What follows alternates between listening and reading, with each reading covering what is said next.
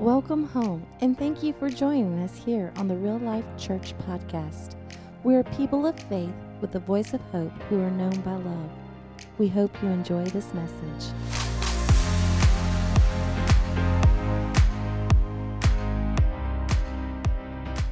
Amen.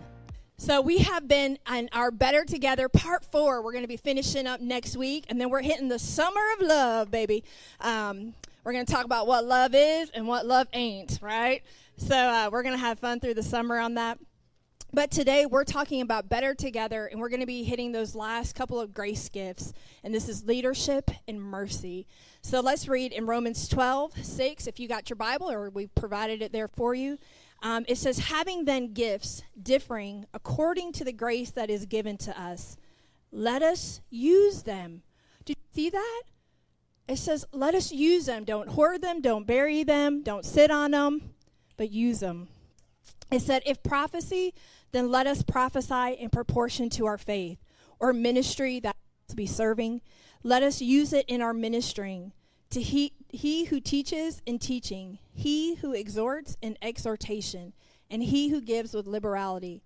And today we're going to be talking about he who leads with diligence, and he who shows mercy with cheerfulness. Amen. Can we pray? Father, we thank you already for your beautiful and magnificent presence, Father. Lord, I thank you that we have another day, even though it may be a little gray and rainy out there again. Lord, we thank you that you are light, that you are the creator, God, that you are hope. And so, Father, I ask today, God, as we come into your word, God, would things come alive in our hearts? God, if there's those that are needing a touch in their body, God, that you would just be with them, that you are near to us, and that you would show them your goodness. Father, we thank you for that, and bless your people. May your word come alive in the name of Jesus. Amen. Y'all may be seated.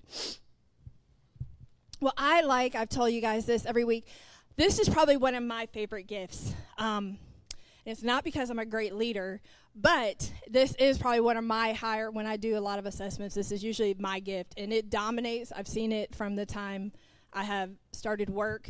You know, sometimes our gifts make room for us, and um, I've just watched this happen, and we're going to talk through this. I also want to just, as we're looking at these gifts, remember that these gifts are not to define us. They may be a grace that we function in, but they're not our identity. It's not where we get our value from, and we operate in these gifts from a place of where? Love. And bringing value. When we go to Romans twelve, this is something we're talking about this in our everyday, ordinary waking, getting up, going to sleep, our everyday lives. So no matter if we're in pastoring, in a church setting, or if you're owning a business, or if you're cutting grass, or if you're cleaning, or whatever, wherever you find, if you're at home, this is gifts that can operate. Why? Why do they operate? So we serve one another. It's so we can serve one another, to bring value, to bring life to others. And when we do that, man, God creates this beautiful, amazing picture of him. It's his body. We're his body, right?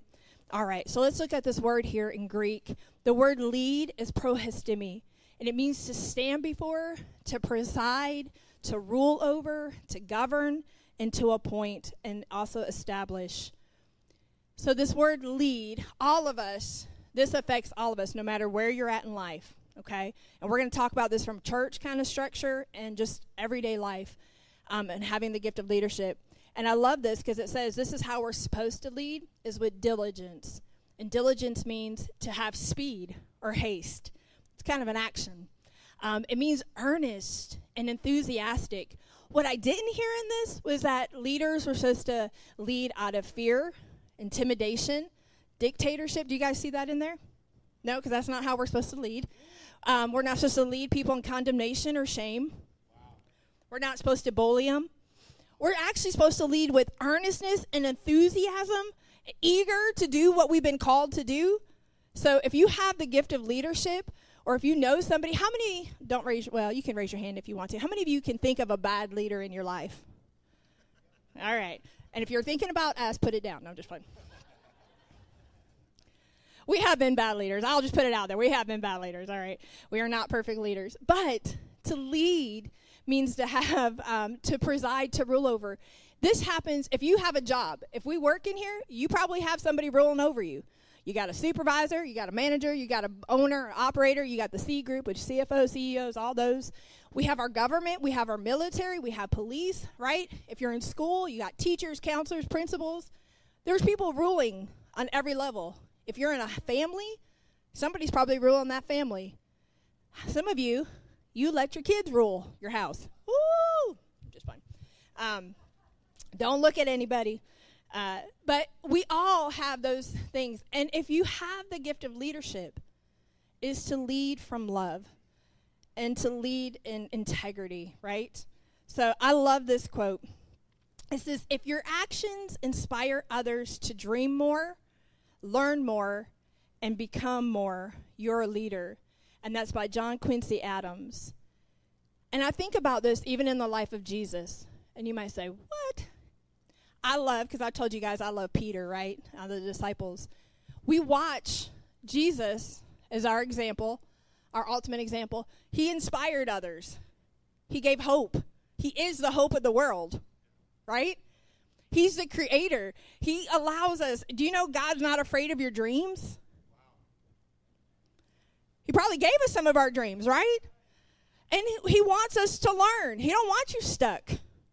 How do we learn? It helps to actually transform us when we learn, when we grow, and to become more. I love when he sees Peter. Leaders actually, now this can be a pitfall, so I'm going to talk from the positive for the moment, okay? Leaders usually can see something in you that you can't see in yourself, or you don't believe in yourself. So I, I meet people all the time from the positive that they, I'm like, man, you have this gift in you. And I see it. Like, I, I I don't know how, but I tell you, I can see it. And what we're supposed to do as a good leader will come and say, you know what, I'm going to invest. I'm going to help you build that, grow that, so you can become all that God has called you to be. And you can do that whether you're in a church setting or you're in a business setting or your family setting. Now, if... with this with Peter, I loved because Jesus actually calls him. He says, you're going to be a rock. I see something in you, Peter, that you may not see in yourself right now, but I see it. And you're actually going to be one who helps to lead. And so I love that Jesus is one that sees the best in us and always pulls us forward. So if you're a leader, that should be part of you. I love this one. If you're in, um, let me jump over here. This one says, the task of a leader is to get people from where they are at to where they have not been. A leader, somebody that rules and presides, is actually where they get you, maybe where you're at. They are able to take those gifts and resources and be able to move us to another place. So think about this. We'll think, and just like the church world for a second, as a shepherd, Jesus says he's the good shepherd, right? In Psalms twenty-three, what does he say? I lead and I guide you. So good leaders should be leading and guiding people. They should be, you know, if you're a sheep, you can only eat at that grass for so long, and we're going to have to move, or you're just going to be eating dirt. A leader is one who's willing to lay down their life. Now, that sounds a little countercultural, and we're going to look at some scripture here in just a second. But I love this, that it's to get you from where you're at to where you haven't been. So the next one here is, I want to just give you key words. You may say, well, I don't know if I have a gift of leadership, but these are some of the key characteristics. Usually you're administrative. You're very goal-oriented. You met those people who, man, they got a goal for everything. Some of you are like, what is a goal? Come see me after. Um, they usually can handle a lot of responsibility. They're diligent. A lot of leaders are visionary. What I mean by that is they're like, hey, there's a problem. Something happened. Okay, let's grab Grace. Let's grab Kelsey. Let's grab Mark. They have these gifts, these talents. Let's get together. We're going to organize it, and we'll get something happening and moving. A leader's usually able to see and do that. They're organized. So let us go. I, I love this scripture, and we're going to have fun here. In Luke chapter twenty-two, should be on the screen for you guys, or if you want to turn in your Bibles. But Luke twenty-two, starting in twenty-five. Let me give you a little precept. We used this last week. But here we're seeing the disciples. Jesus is about to be crucified. It's, everything is leading up to this moment.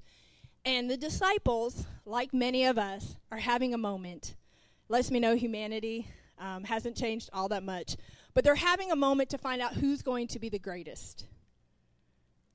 And they're vying for position. James and John say, hey, let me sit on your right hand and on your left hand. And it begins to cause a skirmish between the disciples. They're all like, we all gave up stuff too. Who says you get to just sit on his right hand? And I love this. Read with me. Jesus interrupted their argument. Now let me just pause here for a second. Do you know Jesus will interrupt you? How many are thankful for some interruptions by Jesus? Amen. I am glad there are moments when he's interrupted me from saying something that I probably shouldn't need to say. Um, there's moments he's interrupted me from making decisions, so I welcome the interruption. But Jesus interrupted their argument saying, the kings and men of authority in this world, they rule oppressively over their subjects, claiming that they do it for the good of the people. Everybody who pay taxes, say amen. I'm just playing. Just playing. They are obsessed with how others see them. Can I just stop here? Red flag. This is a huge thing. If you're a leader, can we just have real talk for a second? If this is your gift, do not get obsessed how people see you. So here's the coin. You can get obsessed with how people see you in the good, thinking that you're all that, that you got you are all that in the bag of chips, right? Guess what? As a leader, we still need other people. You're not the dictator. You don't get the final authority. Jesus does. But we can become obsessed with how good everybody, and we can surround ourselves with all the people that pat us on the back, and we begin to go, what, into pride? And we need to have an ego check. On the flip side of that coin, we can get obsessed with how people, what people say against us. We can listen to the criticism. We can start to listen and doubt what God is saying, and guess what will happen? You'll get paralyzed in fear and never make a move. So, one, we don't get obsessed with what people are thinking. So let's carry back on. Jesus tells them, this is not your calling. That is not how you lead. You will lead by a different model. The greatest one among you will live as one called to serve others without honor. The greatest honor and authority is reserved for the one who has a servant heart. It's to serve other people. It's to love other people. It's to bring value. It's to bring the best out of them. Jesus does that for us. He try, he pulls the best out of us, and that's what he wants us to do in our lives, if this is your gift. And then it says, the leaders who are served are the most important in your eyes, but in the kingdom, it is the servants who lead. And he asked them this beautiful question, am I not here with you as one who serves you? Jesus is our ultimate example of a leader. All right, let me, let's look really quickly at some pitfalls. Some of the pitfalls, if you're a leader, like I said, you're usually organized, you, um, you're administrative, you are visionary, but you have goals, but there are some of the pitfalls. And I have hit every single one of these. So I can talk from very good um, examples here myself. But using people. You're like, Jenny, you use people? Yes, I did. Maybe not in church. I've been in management and other places. Um, but because you want to get something done. And I'm like, hey, you look like a good person. You got arms and legs. That's what we just need somebody to get something done. So not using people. And let me say this. How many of you guys have ever been to a store? I don't know why we're on the buggies thing in stores, but how many of you have ever been to a store and you're waiting in line and the lines are crazy long? And we all have a store probably right now in mind, but I've been to a couple the past week. Lines are like way down. Everybody's getting angry. You can start hearing all the, we got to open up these registers, you know, all this stuff. And I'm watching somebody who I know is probably a supervisor. I'm like, get on the cashier, you know, let's move this thing along. We lead by example. So if you're a leader, and we'll talk about delegation in a minute. If you delegated, awesome. But if you delegated so much that you're just standing around and you ain't doing nothing, that's called laziness. So don't be a lazy leader. Amen? Lazy leaders don't go very far. I love this quote. I don't have it on there. But it said, if you think you're a leader and you turn around and there's nobody following you, you're a walking. You're just taking a walk. Um, you can be too ambitious and uh, become a workahol- workaholic. Um, I have fit that category. My husband can tell you. He'll be like, Jenny, stop. I don't want to hear one more church, work, project. Stop. Shut it down. So um, sometimes if you're a leader, you're kind of a workaholic. And you know what? Jesus had to retreat. There are seasons of rest. I've learned this. I'm still learning this. I haven't arrived, but I'm learning this. You have to rest. You've got to let those things defrag, get strengthened, and then move forward. Amen? We can play favorites, being bossy and not listening to others. Now, listen, there's times as a leader, you got to know the direction you're going, and you got to move, and you, you can't get torn apart by what people are saying. But you do need to have people in your life that are not just yes men or women, but you need to have people who will counsel and give you good counsel, who will keep you accountable. If they see you starting an error, that they can come in and say, hey, you need to check this. So if it's at your job, if you're a parent, we're supposed to lead by example, right? We tell our kids, what, I want you to respect me. Do you respect your kids? Do they see you respecting your spouse? Leaders lead by example and action. Amen? All right. Don't neglect your family and responsibilities in favor of more exciting projects. Oh, I have done that, and I've had to apologize to my kids. I didn't get in a project, not even at church, even when I was at work, and we'd be starting new projects, and that would become, I'd get consumed in that. And so you can't do that. Those are pitfalls, um, and not becoming the dictator. All right, let's go to examples really quick. You all good? All right. Is it too hot in here? We need to freeze you out? All right, just checking. Very quickly. There are so many leaders in our in our world, and I wanted to create this huge list, but we don't have time. And there are leaders in arts, in education, in industry, in health, in science. Amazing leaders, amazing world leaders, right? We're going to look today, since we're in church, we're going to go a little more the biblical route and pull some of these examples of leadership. If this is your gift, then le- learn from these amazing leaders, and I'm going to hit these pretty quickly. We have Moses. Man, Moses, scholars said that they he probably led out two million people. Could you imagine leading out two million people who've been entrenched for over four hundred years in bondage, who have been used to a system and a government and everything? Can you imagine leading them out, even though it's crazy dysfunction, leading them to, hey, here we go. We're going to the promised land. Where? where? We're just going to keep following God. Can you imagine the kickback you would get? Well, that ain't the way we're supposed to go. No, I think the G P S, we turned back there. You got us to a river. See, look, I knew you weren't listening. I love that Moses had a relationship with God. He listened to God. He had amazing burning bush moments. He got hidden in the cleft of the rock. And I like Moses because he actually argued with God for a moment about the assignment, but he surrendered and God won out. And then when he got the assignment, he was persistent. He was uncompromising. Even when Pharaoh would give him some good alternatives, he didn't stray. He didn't get pulled away from what he felt he was supposed to do and the way he was supposed to lead. He had humility, because there was some times where uh, God said, hey, let's just kill all these people because they crazy. Like half the, the ground opened up and swallowed half of them because they were just murmuring, complaining. And Moses said, no, Lord, what would people think of you? He's like, let's keep going. And he relied on God. Amen? Nehemiah. I like Nehemiah. Nehemiah was one of those. He got, he got a, God didn't even ask him. He got, he seen a situation, and he said, I want to see the temple rebuilt. And so he got resources. As a leader, you gather resources and you gather people. He got all the people together, and he said, we're going to rebuild this thing.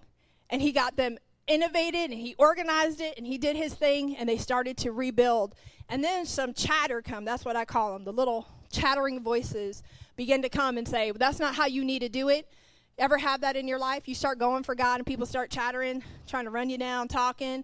You know what he did? He said, we're not even listening to them. Get the sword in your hand and keep on building. And if they come, we got some people that we'll put in place to fight, but we're going to keep doing what we feel like God has called us to do. And so I love that about Nehemiah. All right, I'm throwing stuff down and stepping on it. All right, Joseph, he's a dreamer. Awesome idea of a visionary. Can I give you a quick little hint? You've probably heard it a million times. Don't share your dream with everybody, because not everybody can handle it. Pray on it. When God gives you something, even if you're in the, you're wanting to start a business, pray on it. Get some counsel. Put those people in your life. Don't go start sharing your dream with everybody, because everybody doesn't, can't hear, and that ain't their gift, and they ain't seeing it. You know what? I love you. You'll see it when I'm done. So Joseph was a visionary, and I love this. The biggest thing I love about Joseph was his integrity. And guys, can I say this? In our world that we live in today, we need leaders with integrity in all areas, church, business, across the board. Man, Joseph had the moment and the opportunity to fall, to give in to temptation when he was seduced by Potiphar's wife, and he ran. He had the moment to retaliate, and he never did. He never did. His brothers actually come to him. If you don't know his story, they had sold him into slavery. He ends up being a slave, and he rises up because his gift made room for him. He rises up, and he's put over the other slaves. Then he's brought in. Potiphar's wife wants to try to have her way with him. He runs from that situation, falsely accused, and thrown into prison. We never see him get bitter. We actually see him become rising up in the jail cell and helping and working and organizing. Then we see where there is a butler and the baker. They have a dream. He still uses his gifts to, to determine those g- dreams. And then he's forgotten about. And again, his integrity still solid until a point where Pharaoh has a dream and it, it bothers him, and somebody remembers old Joseph. And he's brought before him, and he's able to interpret. And not only that, I love this about him of being a visionary. He said, man, God's showing us something, so what can we do? And he actually helps to create a system to sustain the people through a famine. Amazing. And lastly, Paul. I love that Paul in the New Testament, he is unprejudiced. He says, man, I'm going to preach to the Jew. I'm going to preach to the Greek. He said, this thing is for everybody. And I love that he was willing, and, and I feel like he had courage and endurance. Man, to have courage to stand and be beaten over and over, to stand and, and do what God has asked him to do. So those are just some quick things on this. I love this quote, leadership is not a position or title, it's action and example. So if you're a leader, man, lead with integrity, lead with courage, lead with the heart of serving people and not a dictator. Amen. Hallelujah. Joseph might be one of my favorite ones. Uh, that's awesome. Uh, so we're uh, going to dive just for a moment into showing mercy with cheerfulness. Look at your neighbor and smile, say, be happy. Showing mercy with cheerfulness. Um, the I've got to get my, where are my eyes at? Oh, I got to get my glasses. I can't see nothing. I used to, any of you guys before you ever needed glasses wore them just to look cool? Anybody ever do that? I used to do that every once in a while. I'd be like, man, I'm going to wear some glasses just so I look intelligent or I look smart. Now when I need them, I'm like, man, I can't see anything without them. Um, so the Way translation says, um, if you come with sympathy to sorrow, bring God's sunlight in your face. The West translation says, the one who shows mercy with joyous abandon. Wow. Paul charges us, listen, that if you're going to operate in the gift of mercy, you do it with cheerfulness. Because the opposite of this is Job's comforters. Anybody ever read the story of Job? He has a bunch of friends that get around him, and they make him feel so much better about life. They're like, man, you sinned, you messed up, you no good for nothing. Look at, you're getting what you deserve. You're, you know, and by the by the time it's done, I'm surprised Job didn't commit murder. You know what I mean? Like, he does tell them, you are all a bunch of miserable counselors. And uh, so, and God says Job never sinned in what he said. So I guess God agreed, you guys are miserable counselors, because to counsel means to sew, sew you back up on the inside, to unite you on the inside, to call you out of wandering and back into wholeness. That's what comforting is. And that is such a big part of the gift of mercy. If mercy shows up, but but it's not a grace to someone. If you show up in the gift of mercy, but you make it seem like you are going so far out of your way, and it's such an inconvenience to help you right now. How many of you guys have ever been a part of that kind of mercy? You know what I mean? Like, ever had said, well, I tell you what, I had to, Uh, you know, cross the river and through the woods and take a plane and a helicopter and a boat and a train to get here, but I got you some chicken nuggets. I hope you enjoy them. You know, you're like, don't do me any favors. You know what I mean?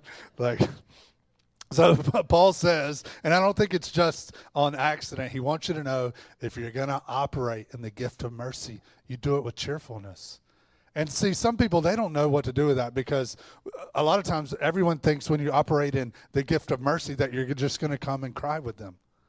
And maybe there's a part of that legitimately, but that can't last forever. We can't always get together and just, isn't life terrible? Oh my God. You know, like that, that has to exist for a moment for the connection, but that's not the gift of mercy in its entirety. Mercy is actually operates in the anointing of the Holy Spirit through cheerfulness. It's an ability to identify with where someone's at, but call the best out of them. Call them out of wandering. Call them out of sorrow. Matter of fact, in Isaiah, he says, he will give you the garment of praise for a spirit of heaviness. To me, that's kind of like operating in the gift of mercy. Is I see where you're at, I feel where you're at, I know what you're going through, but put this on for a little while and just begin to experience a grace, a peace, a hope, a joy. I call you out of wandering, and I begin to tie you back up emotionally on the inside. That's the gift of mercy. And Jesus says, be ye merciful as your Father in heaven is merciful. Now, what sometimes we don't imagine, how many guys ever heard the scripture, be perfect as your Father in heaven is perfect? Anybody heard that one? And you're like, I don't think I'm going to try that one. You know? Or you spend the rest of your life judging everybody else who isn't perfect, right? But that, do you know what the real connection to this is? Is actually be merciful as your Father in heaven is merciful. It's literally connected to the idea of wholeness, of soundness, of completeness, and perfection. When you study this out, if you look this up, to be perfect is to be merciful.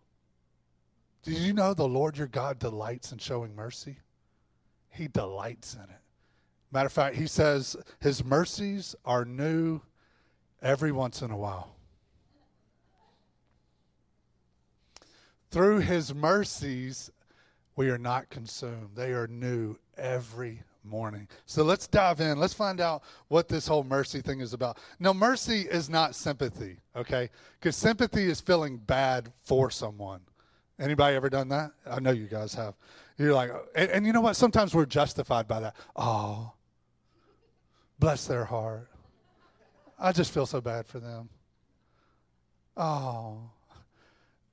That's wonderful for, you know what I mean? Like, I'm glad you feel sorry for me. Like, cool, you know? That's not the gift of mercy.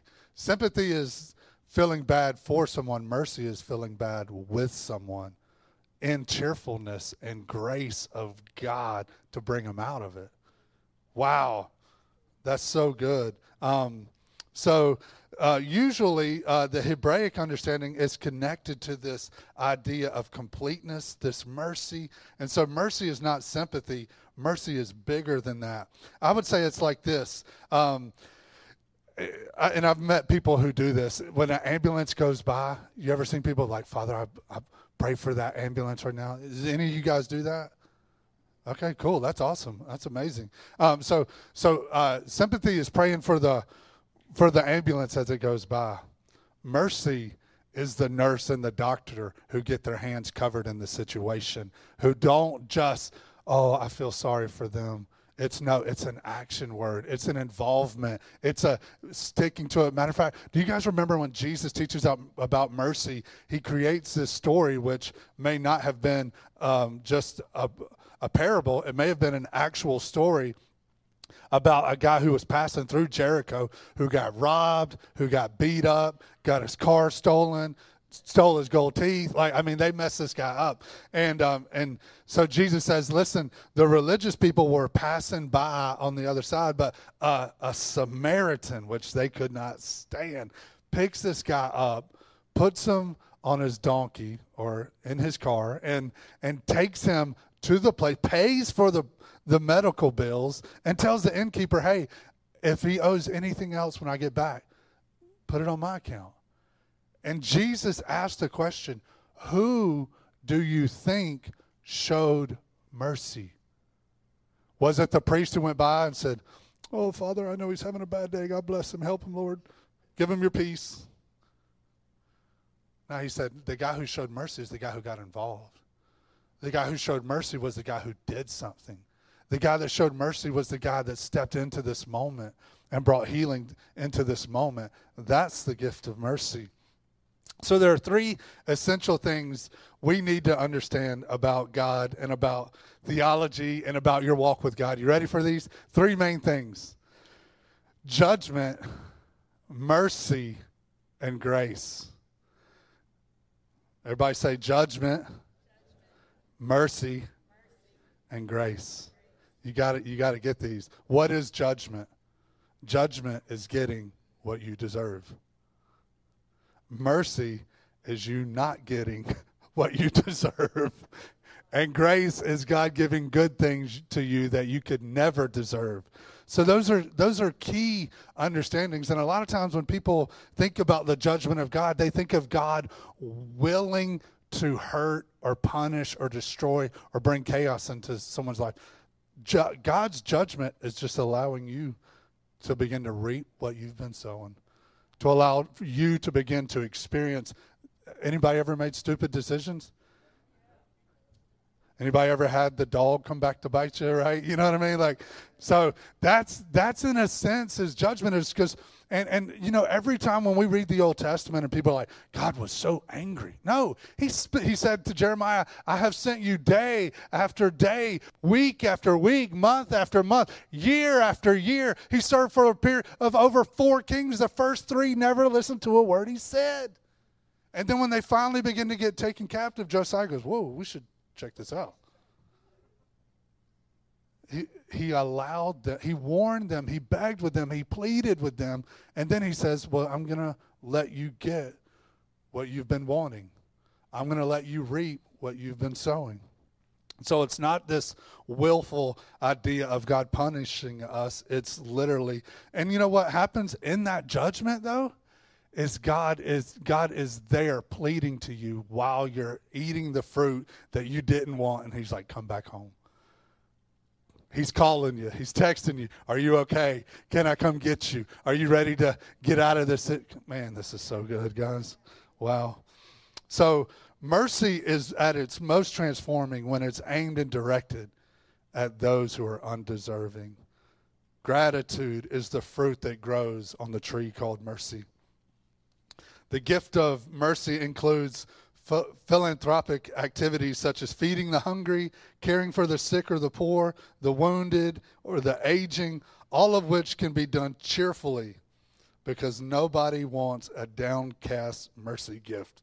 Uh, to minister to the whole world is the work of the whole church, and that is what the Scripture teaches. We are better together. We need the gift of leadership for someone to say, hey, okay, this is the problem. These are the people. These are the gifts. This is how we're going to do it. And then we need those who are hurting, those who are wounded, to operate in the gift of mercy. We need teaching to make disciples. Like all of this comes together, fits together, clicks together, and makes us better together in such a way that Jesus even calls us the body of the anointed one. Like Christ is not his last name. We become his hands and his feet, his lips. We become his eyes. We become his expression in the earth when we operate in the gifts. If you've received these gifts, Paul says, use them to bring. Matter of fact, Peter says to everybody who's received a gift, operate in it so that the multicolored, multi-textured, beautiful grace of God may be spilled on all of humanity. So let me ask you something. Imagine this with me. Well, you all right? Check this out. Imagine this. Imagine you're at, you're at work and you've been at this job for a while, and and behind your back, your boss goes to the H R department or to the H R manager and says, "Listen, old Tara's been doing a great job, and man, she's she's showed up when I knew it was tough for her to show up, and she's been faithful, and she's still going to school, and I'm just so proud of her, and she's just really just stepping up to meet the need. And so I want to do something special for Tara. So I want you to uh, give her a raise. I want you to give her another week of vacation. And matter of fact, let's get the whole uh, school staff to buy a special vacation to send her and Ben on a cruise for two weeks to anywhere in the world she wants to go. She says, I receive it in Jesus' name. But the problem is the H R person never does any of it. A gift was given and willed by the boss, but the person actually never put it into action. And so Tara never knows she's appreciated. She never gets to experience the vacation. She never got the raise. She never got the uh, you know, added bonuses in her life, the, these added things that could have lifted her up and blessed her, because a gift was willed, the gift was intentional, the power was there, but the execution never happened. And so Tara's coming to work thinking, man, don't they recognize the sacrifice? Don't they see what I've been, co- come on, man, I, this is a my own story. I'm making it up as I go, but it's okay. Um, but listen, this is this is what this gift is like.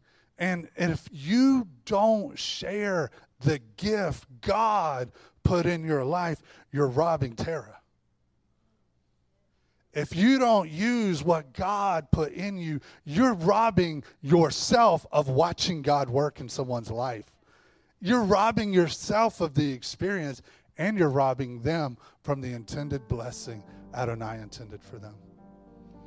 So I wonder how often we are robbing people. Imagine God gave you a gift to share, but you never did. Our Lord spoke Aramaic on a daily basis. In all likelihood, the word he would have used uh, comes out of the Old Testament, raham, and uh, it's also the Hebrew word. Raham was a verb referring to an action, to an action, to a state of being merciful. It comes from this root word, rahem, which means the womb. The womb, deep inside you, this place where life is conceived, this place where where life happens. And he says the gift of mercy, in our Lord's language, connecting you to the womb of God. You're literally carrying the life of God within you. Matter of fact, when Jesus is moved with compassion, that's what it, that's what it, he's literally being moved from the inside. And see, sympathy is us on the outside patting someone on the back. And man, how many guys are thankful for sympathy? I'm glad I have someone that put their arm around my neck every once in a while. I'll be like, man, it's gonna be okay. It's all right. I'm thankful for that. Seriously. I'm thankful for that. I'm thankful for friends, for people who can stop, even if they can't get their feet dirty, but they can just stop and look you in the eyes and say, man, I'm proud of you, doing a great job, keep going, you know. But mercy isn't something that happens on the outside. Mercy is something that happens on the inside. Mercy is when we as a church come together and say, hey, we listen, we know that there are people suffering around the world. We know that there's villages where people are drinking the water and getting sick and losing their children, and, and mothers are having barren wombs from the, from the, the, we can do something about that. We can hear about it and say, Lord, please bless India, or we can actually do something to change it. That's mercy. The main word, when the Septuagint, sorry, I don't want to geek you guys out, but the Greek version of the Bible is called the Septuagint. The Hebrew Bible, every time they translate that word mercy, it's from this incredible word called hesed. Hesed is almost undefinable, it, because this is what it means. It means loving kindness, full of tender mercy. God self describes himself as full of hesed over and over and over. Matter of fact, there was one psalmist named Ethan that David appointed to sing of hesed all the days of his life. Psalm eighty-nine, Ethan literally says, I will sing of the mercies of the Lord forever. With my mouth will I make known his faithfulness, his faithfulness to all generations. With my mouth will I make known his mercies to every generation. God literally picked a man. The worshiper, David said, there's a guy right there. I'm just going to set him in this place to sing of God's said forever and forever. Psalm one thirty-six literally says, for the Lord is good. His chesed endures forever. His tender mercies, his loving kindnesses endure forever. Man, wow. It's incredible. This is so much more than just a wave of pity. This is God pulling you into himself. The gift of mercy is it's when God pulls you to himself. See, Jenny got up and, and earlier today you said there's somebody here that's asking, does God love me? And you could have let that question sit in the air or, or just sit in your mind. But the Lord invoked the gift of mercy. He said, I want you to get up and say something, do something, let them know I love them. And the gift of mercy begins to operate. And if there's someone that was in the room who was saying, man, I feel so alone. Did I mess up? Did I blow it? Is he mad at me? Is it too late? Did I go too far? Did I mess up too bad? And God taps a, a woman on the shoulder and said, no, no, no, no. I want you to operate in the gift of mercy. Get up and tell him, I love you. I'm here. Nothing can separate you from me. Mercy is God pulling us into himself. Would you just close your eyes right now? Those of you who are watching online, just close your eyes right where you're at, unless you're driving down the road, then don't do that.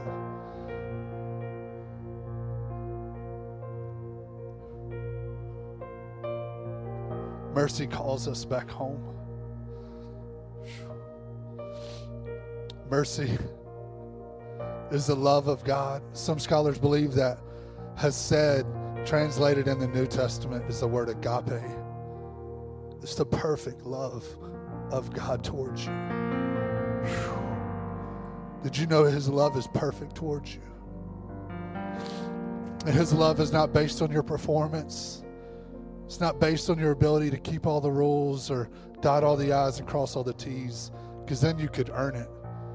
And mercy and love would never be a gift if you earn it. It would be a trophy. So God's love can't be bought. It can't be measured. It can't be defined in just words. It's undefinable. Matter of fact, Paul calls it the indescribable gift.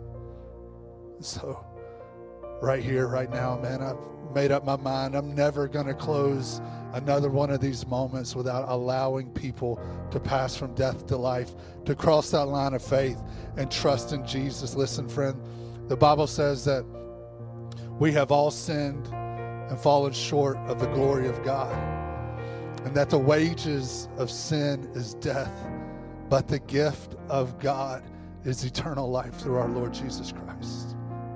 We need his forgiveness. And the moment we say, Lord, I've messed up, and I don't want to I don't want to live distant. I I, I want to come home. I want to experience that forgiveness. I want to I want to change from the inside out. I, I'm tired of carrying this shame and this guilt and this condemnation. I'm tired of not being able to look at myself in the mirror, and I'm I'm, I'm ashamed of, of the stupid things I've done. And and Lord, I, I, I want to come home. I want to I want to come back and allow you to to love the hell out of me, to, to wash me, to cleanse me. I, I want my innocence restored. I, I want to be clean on the inside. I, I want to live for you and not for me. I want to, I want eternal life, God. I, I want to walk this thing out. And today, mercy has to be received. It's a gift wrapped for you. God wants nothing more for you than for you to receive the gift of mercy, the gift of grace that brings you back home. So with every head bowed, every eye closed, and right here in this moment, if you can say, man, I, I've never given my life to Jesus. I've never crossed that line of faith. I've never been able to call God my Father, but I want to. God is right here, right now, in this moment. I'm talking to you, not the person beside you. This is your moment. This is your chance. This is your invitation. If you've never made Jesus Christ the Lord of your life, right here, right now, I want to ask you, do you want to give your life to Jesus? It's the best decision you'll ever make. As we sung about it earlier, He'll pick you up. He'll turn you around. He'll place your feet on solid ground. He'll take away the stain and the, the pain and the condemnation and the guilt. And Jesus calls it being born again. So right here, just between you and God, this moment, will you make Jesus the Lord of your life? God says, I want you to come home. If you don't know how to do that, I just want you to repeat this simple prayer. Mean it from your heart. Listen, this is not all you and God need to talk about, but it starts right here. Just want you to say, Jesus, I give you my life. I give you me, my good parts, my broken parts, my shameful parts, my, my wounded parts. I give you my life, Jesus. And Lord, I receive your gift of mercy for me. I receive your grace right here, right now. Change me from the inside out. Jesus, I'm going to follow you from this day forward. The rest of my life, I give you my life, Jesus.